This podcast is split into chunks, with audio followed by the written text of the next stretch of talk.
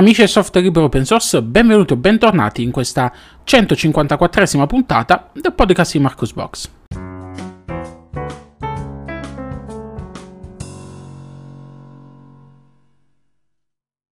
E rieccoci qui in questa nuova puntata del podcast di Marcos Box a commentare con voi le principali notizie del mondo del software libero open source.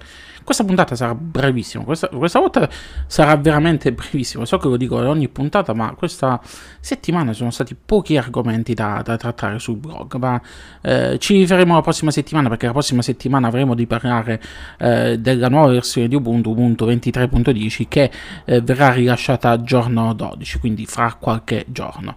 Bene, iniziamo la puntata puntata.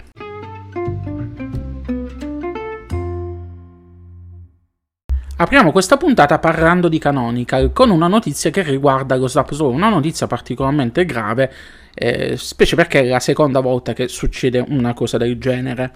Che cosa è successo? È successo che il team che si occupa della gestione delle applicazioni in formato Snap presenti sullo Snap Store ha deciso di cambiare la politica di revisione delle nuove applicazioni presenti sullo store perché c'è stato un incidente di sicurezza, così è stato etichettato dal team eh, che si occupa appunto delle, della gestione delle applicazioni sullo Store, che è avvenuto lo scorso 28 di settembre. Alcuni utenti hanno segnalato eh, la presenza di applicazioni recentemente caricate sullo Snap Store che, eh, mascherandosi da applicazioni ufficiali, agivano in maniera eh, fraudolenta, in maniera dannosa, rubando addirittura fondi dagli account degli utenti. E in seguito a questa segnalazione il team dello Snap Store ha immediatamente rimosso questi pacchetti in formato Snap che non possono essere più scaricati o installati fortunatamente. Eh, e che cosa ha fatto e che cosa ha pensato bene di fare il team dello Snap Store? Ha de- deciso di imporre un requisito temporaneo di revisione manuale su tutte le nuove registrazioni di Snap con effetto immediato che prevede una revisione manuale da parte del team dello, dello, Snap, dello Snap, Store prima che, questa, che l'applicazione venga eh, caricata pubblicamente su, sullo store. E, mh, mm, cosa eh, poco furbo secondo me è che il caricamento e il rilascio delle revisioni degli snap esistenti non saranno invece interessati da questa nuova eh, politica di gestione degli aggiornamenti. Perché lo trovo scemo? Perché magari se tu già la prima volta te la faccio passare buona, io posso anche mettere successivamente un aggiornamento che va a comportarsi in maniera, maniera fraudolenta. Eh, secondo me dovrebbero visionare costantemente anche i singoli aggiornamenti. Sì, un lavoraccio, però Canonical i soldini un po' ce l'ha da parte e se vuole spingere sullo Snap Store deve un po' investire, a mio avviso, eh, nella sicurezza. E mm, questo, questo, problema con Snap Store, a è già la seconda volta che si verifica, perché già nel 2018 c'è stato un, un incidente di sicurezza eh, perché era stata pubblicata eh, un, un crypto miner all'interno del, dello Snap Store. Mm, evidentemente le, le, le, decisioni prese all'epoca per cercare di rimare il problema non sono servite e, e il problema si è ripresentato. C'è da dire anche che eh, questo problema eh, della sicurezza delle applicazioni ce l'hanno anche grandi, i grandi, i grandi del settore, per esempio della telefonia, perché eh, spesso e volentieri si sente la notizia di eh, Google ha rimosso X applicazioni dannose dal, dal Play Store. Perché? Perché evidentemente questa, il sistema della revisione delle applicazioni come viene gestito da Canonical e come viene gestito dall'Android è un po' da rivedere, un po' fatto con i piedi perché prima metti prima il caricamento controlli l'ASCII giusto per controllare due, o tre fesserie e poi gli, gli permetti di, eh, di fare quel che vogliono.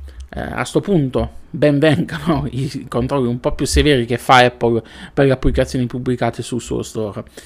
E questo comunque poi mh, mm, eh, ha suscitato questa notizia una discussione sulle pagine del blog perché diversi utenti si sono interrogati anche sul, sul fatto che anche altri sistemi, anche altri formati di pacchetti, anche per esempio i pacchetti uh, Flatpak, um, anche chi utilizza i pacchetti Flatpak a questo punto rischia grosso perché, perché semplicemente anche in quel caso um, può essere caricato, caricato qualche applicazione malevola che può sfuggire alle revisioni e ai controlli. Eh, anche se da quel che mi ricordo eh, per le applicazioni eh, FlatTab eh, c'è una revisione più stringente eh, appena viene, viene, pubblicata quindi eh, diciamo così, tecnicamente dovrebbe essere più sicuro rispetto al, allo Snap Store. Voi che cosa ne pensate di, di questo incidente della sicurezza? Ehm, contribuisce a rendervi più paranoici e più ehm, e guardare di malocchio eh, il formato Snap o lo prendete come uh, un, un, incidente di percorso che può essere r- corretto in corso d'opera e può essere rimato per evitare eh, spiacevoli incidenti in futuro? Oppure eh, siete anche del terzo partito quelli che schifano i formati Flatpak, schifano lo Snap, schifano, schifano gli Happy Image e schifano anche i pacchetti, eh, cioè anche eh, gli AUR, eh, le applicazioni installate da AUR, perché diciamocelo, anche in, in quel caso ci sono problemi di sicurezza. Eh, come dicono i vecchi, i vecchi, pinguini, quelli duri e puri, quelli che utilizzano Linux da anni, il miglior eh, sistema di distribuire software resta sempre comunque quello presente ehm, nei repository delle distribuzioni, la vecchia maniera Deb RPM, che è quello più sicuro. Fatemi sapere voi che cosa ne pensate, di che partito siete e lasciate un commento sulle pagine del blog. E andiamo adesso a parlare di una delle derivate di Ubuntu più interessanti degli ultimi anni che diciamocelo, non sta riscuotendo il successo che dovrebbe eh, meritare. Sto parlando di Elementary OS che eh, qualche giorno fa ha visto il rilascio della versione 7.1. Questa nuova versione di Elementary OS si concentra principalmente su tre aspetti. Il primo è quello di fornire opzioni e funzionalità di personalizzazione che rendono la distribuzione più inclusiva e accessibile. Eh, il secondo è quello di proteggere la privacy e assicurarsi che tutte quante le applicazioni funzionino con il nostro esplicito consenso. E infine, eh, l'ultimo punto eh, alla base que- dello sviluppo di questa nuova versione riguarda eh, rispondere attivamente al feedback degli utenti con correzioni di bug, modifica design e nuove funzionalità. Ma andiamo a vedere per sommi capi quali sono le principali novità introdotte in questa nuova versione. La prima riguarda la gestione dei consensi. Su Elementary OS 7.1 è stato introdotto un nuovo pannello delle impostazioni chiamato Background Auto Start che avvisa eh, l'utente quando le app sono eh, in esecuzione in background e fa in modo che le app richiedano il consenso, eh, il permesso per potersi avviare automaticamente l'accensione del dispositivo. Ed è una cosa che eh, trovo molto, molto intelligente eh, da includere all'interno della, della distribuzione. C'è, c'è proprio un toggle rapido per andare a modificare questo. All'interno sempre dei, delle impostazioni troviamo anche una sessione che è mm, un'opzione per, che gestisce invece eh, il consenso alla connessione per la localizzazione, quindi adesso quando una, un'applicazione eh, utilizza eh, la localizzazione che chiede l'accesso alla nostra posizione eh, verrà mostrato un pop-up che ci chiede che cosa vuoi fare. Vuoi concedergli il consenso ad utilizzare la posizione oppure no e quindi anche in questo caso è una, è una cosa eh, interessante da vedere applicata su un sistema operativo. È una cosa che nelle ultime versioni dei sistemi operativi mobile diciamo, è diventato un po' lo standard, nelle ultime versioni di Android e nelle ultime versioni di, eh, di iOS, ma lato desktop, la, non, a memoria mia non mi ricordo di aver mai vista una opzione del genere così, così ben fatta, così mm, ben pensata. Così come ben pensata è anche una modifica che è stata fatta all'App Center.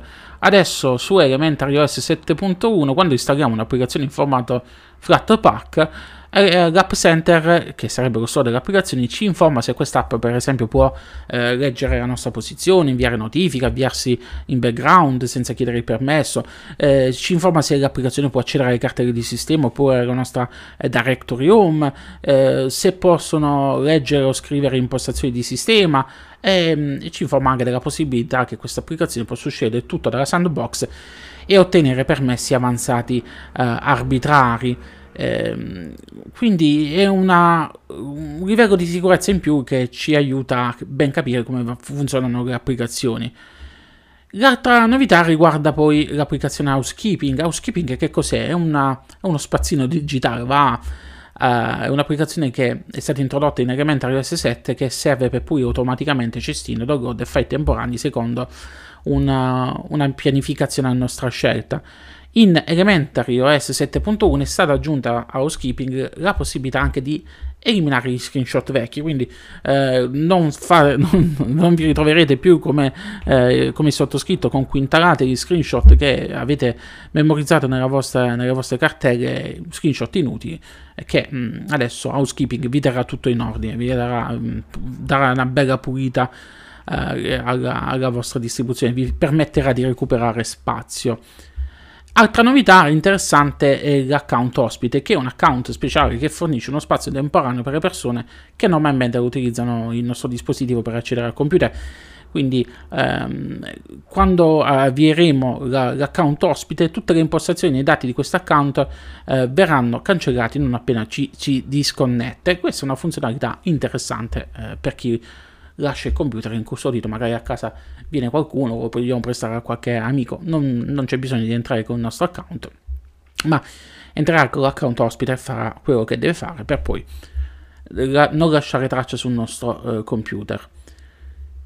Prima, ad inizio di questa spezione, vi parlavo dei miglioramenti per quanto riguarda l'inclusività Um, e non è quella cosa che pensate, stavate pensando tutti quanti, che di sicuro so già che avete fatto collegamenti strani con l'inclusività, ma in questo caso l'inclusività per quanto riguarda le persone con eh, disabilità visive, eh, perché le persone con disabilità visive hanno segnalato agli sviluppatori di Elementary S che eh, per loro una barriera enorme quando eh, prendono in considerazione l'utilizzo di un sistema operativo open source è che spesso hanno bisogno di aiuto per installarlo.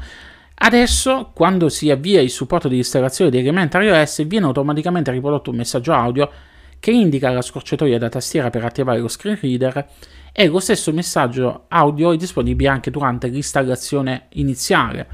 Sono stati poi introdotti anche eh, nuovi filtri di visualizzazione eh, che vengono eh, in aiuto per le persone che hanno eh, un deficit di percezione del colore, i classici daltonici o magari eh, persone che sviluppano deficit di percezione del colore a causa di malattie o de- dell'invecchiamento.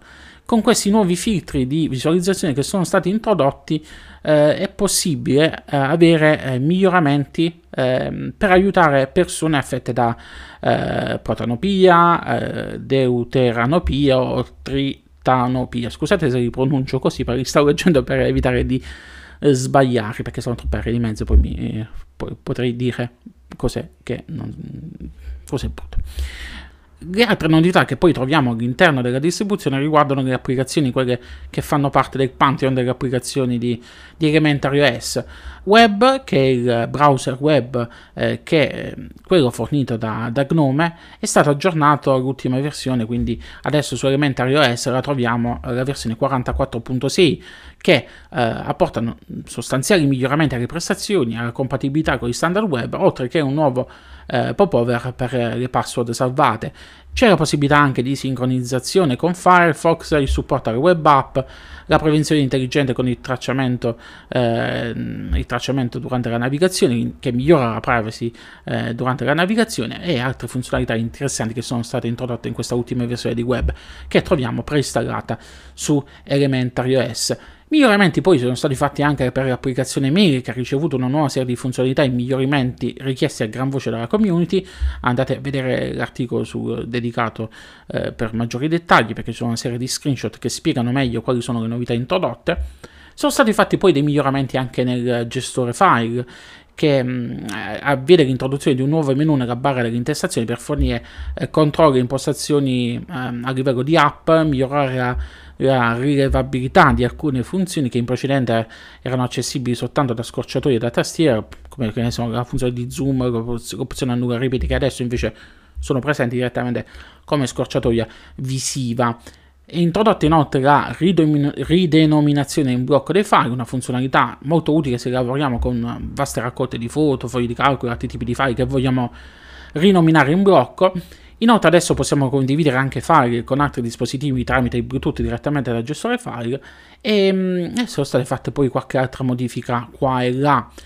Eh, sempre al file. Eh, ci sono poi dei miglioramenti per code che eh, sarebbe l'editor di testo avanzato che possiamo utilizzare anche al posto dei classici Visual Studio Code eh, per scrivere il nostro codice, miglioramenti anche nelle applicazioni eh, per riproduzione video e musicale, miglioramenti poi nella gestione delle notifiche con l'indicatore delle notifiche che è stato eh, migliorato, è stato potenziato, miglioramenti eh, per quanto riguarda eh, l'utilizzo delle VPN perché adesso l'indicatore di rete presente nel pannello ha ricevuto un redesign per, eh, che migliora l'utilizzo delle VPN con appositi pulsanti per eh, di attivazione e disattivazione eh, con icone anziché con i classici interrutti, quindi è più semplice andare a gestire le nostre VPN.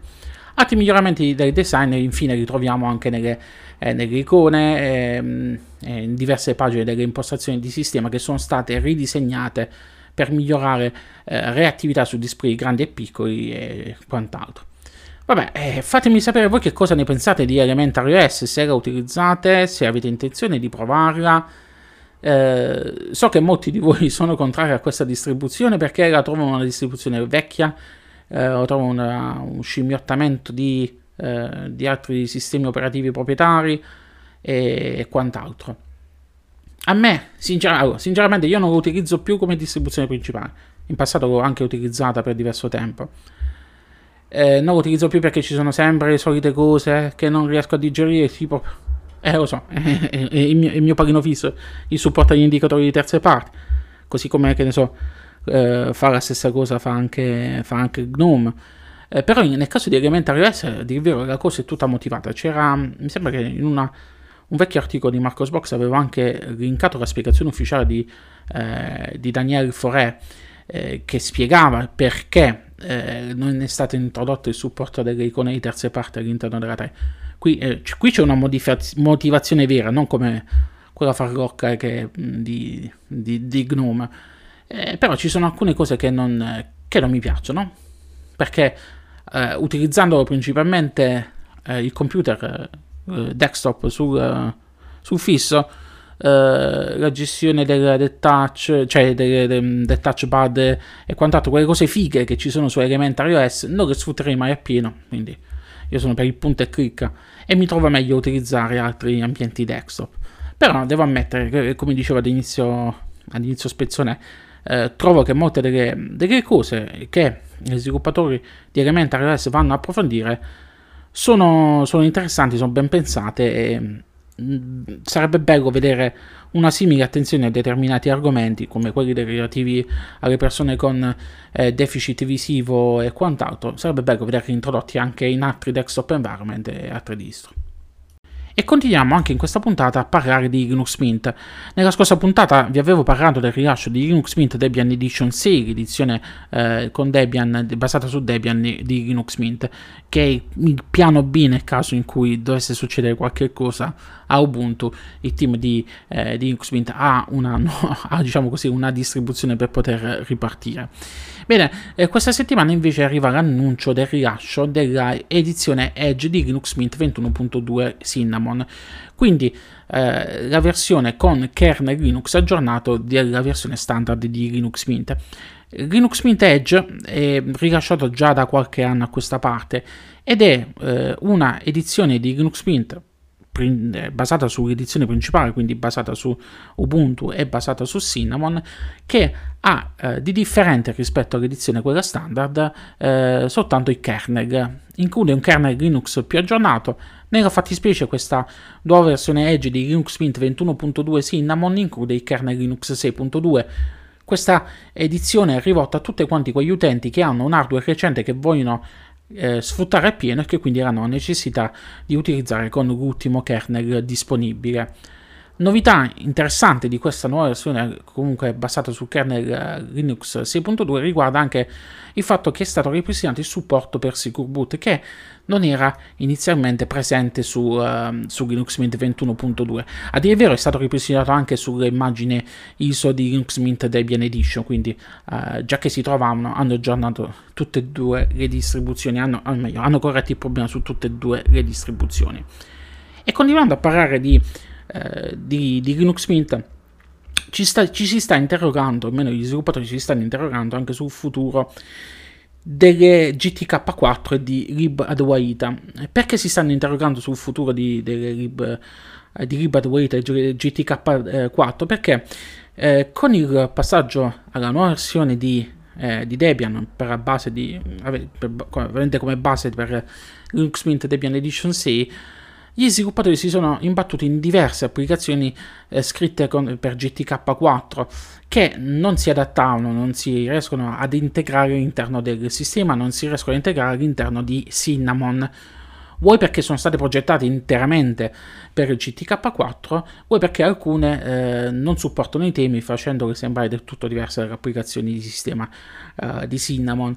E per ovviare momentaneamente a questo problema, gli sviluppatori hanno deciso che mh, mm, hanno applicato questa correzione su Linux Mint Debian Edition 6, cioè hanno rimosso eh, quelle applicazioni interamente scritte basate sul GTK4 e hanno poi riportato altre versioni alle GTK3. Quindi hanno fatto un lavoro di... Eh, sono son tornati indietro con versioni un po' più vecchie. Perché hanno fatto questo? Perché, perché lo sapete, gli sviluppatori di Linux Mint sono molto conservativi eh, e quindi tendono a, a, non introdurre stravolgimenti nel corso del, di sviluppo della distribuzione. Però questo problema va affrontato. Va affrontato perché andando avanti gli sviluppatori dovranno prendere una decisione su come gestire questa situazione a lungo termine e affrontare il problema prima del rilascio di Linux Mint 22 e sarà interessante vedere le decisioni che prenderanno gli sviluppatori di Linux Mint perché oh, io spero eh, spero perché anche sarebbe un lavoraccio spero che non, che non decidano di forcare nuovamente il tutto per mantenersi tutto, eh, tutto il, parco, il parco librerie vecchio. Sarebbe un lavoro diciamo anche antieconomico dal punto di vista eh, lavorativo. Io spero che in concomitanza del rilascio di Linux Mint 22 riusciranno ad affrontare questo sistema facendo la migrazione direttamente alle nuove librerie, alle GTK4, LibreWaita.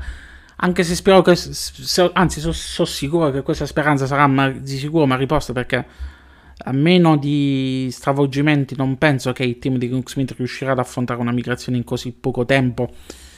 Però può essere pure che ci, ci, mm, ci sorprendano all'improvviso e magari stavano già lavorando nelle segrete quinte per, per poter compiere la migrazione e stanno soltanto aspettando un buon motivo per, per farlo. E vedremo nei prossimi mesi, nei prossimi annunci, quelli mensili da parte del team di LuxMint, che cosa deciderà di fare Clemente Lefebvre, il suo team di, uh, di sviluppatori. Una svecchiata a Cinnamon ci vuole, eh? Datevi una mossa che lo potete fare. E potete spaccare anche i cosiddetti a tante, tanti altri desktop environment perché ci sono tanti, tanti, tantissimi eh, utenti che apprezzano Cinnamon per come è fatto, per le comodità che offre. E come ultimo argomento di questa puntata c'è una video guida che ho postato sulle pagine di Marcosbox, ma anche sul canale YouTube di Marcosbox, che spiega come utilizzare Microsoft Copilot in Italia su Windows 11 grazie a un piccolo workaround. Uh, sì, e non è un argomento che riguardante il mondo Linux, quindi se potete saltare a pie pari, potete andare direttamente alle conclusioni di questa puntata, al prossimo, al prossimo spezzone.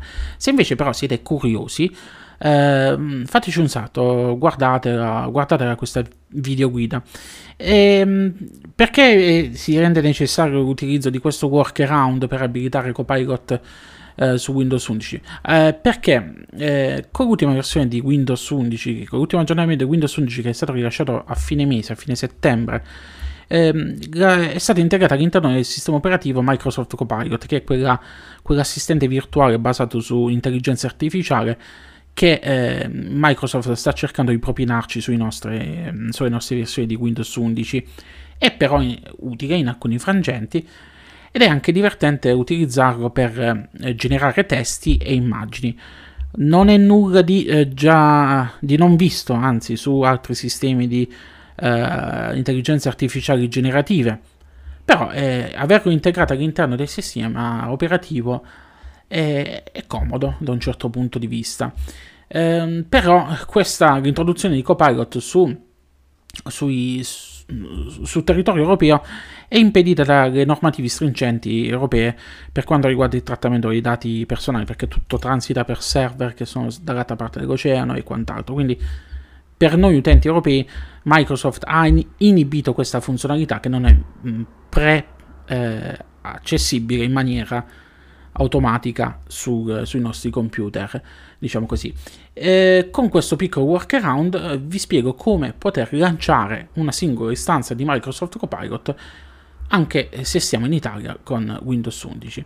Io lo sto utilizzando Copilot per eh, generare, ecco, nuovi loghi per Marcosbox. Sto generando una serie di nuovi pinguini, di nuovi ehm, loghi di, de, del blog. Mh, mm, perché sto generando una serie di nuovi pinguini?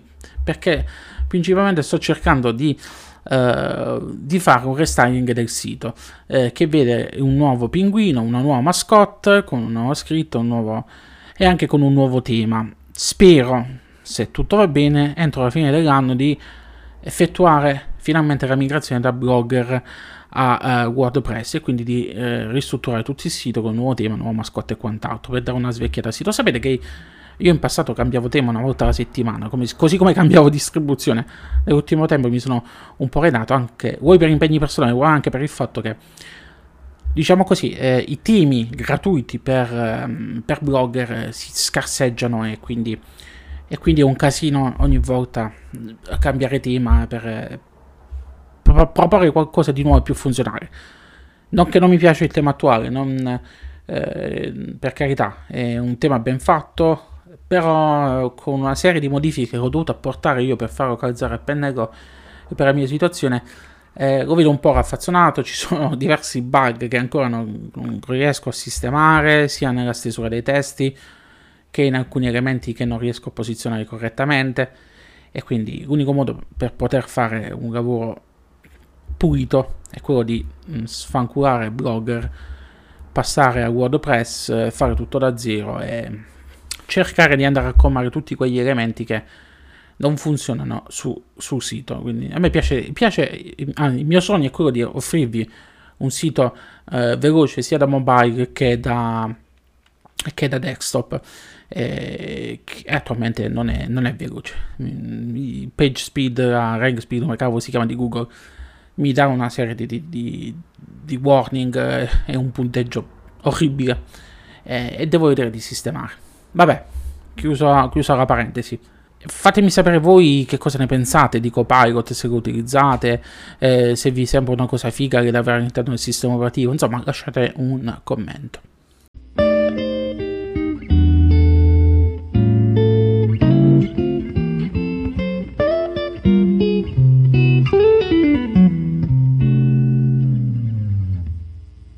Con questa ultima notizia si conclude qui questa 154esima puntata del podcast di Marcos Box. Vi ricordo come sempre che potete seguirmi eh, sulle principali piattaforme social, mi trovate su Facebook, mi trovate su X, mi trovate su YouTube. Mi trovate sulle principali piattaforme di podcasting, mi trovate su Spotify, su Amazon Music, su Apple Music, su Google Podcast mi trovate su LinkedIn, mi trovate su Mastodon, mi trovate su, eh, principalmente su Telegram, eh, con, dove sono attivo tre canali, c'è un canale principale dedicato alle notizie, un canale dedicato alla community Telegram di Marcosbox, dove potete parlare di tutto, non soltanto di Linux, trovate poi un canale Telegram dedicato alle offerte Amazon, eh, mediante il quale potete acquistare prodotti da Amazon utilizzando il mio link affiliazione e supportare così il blog.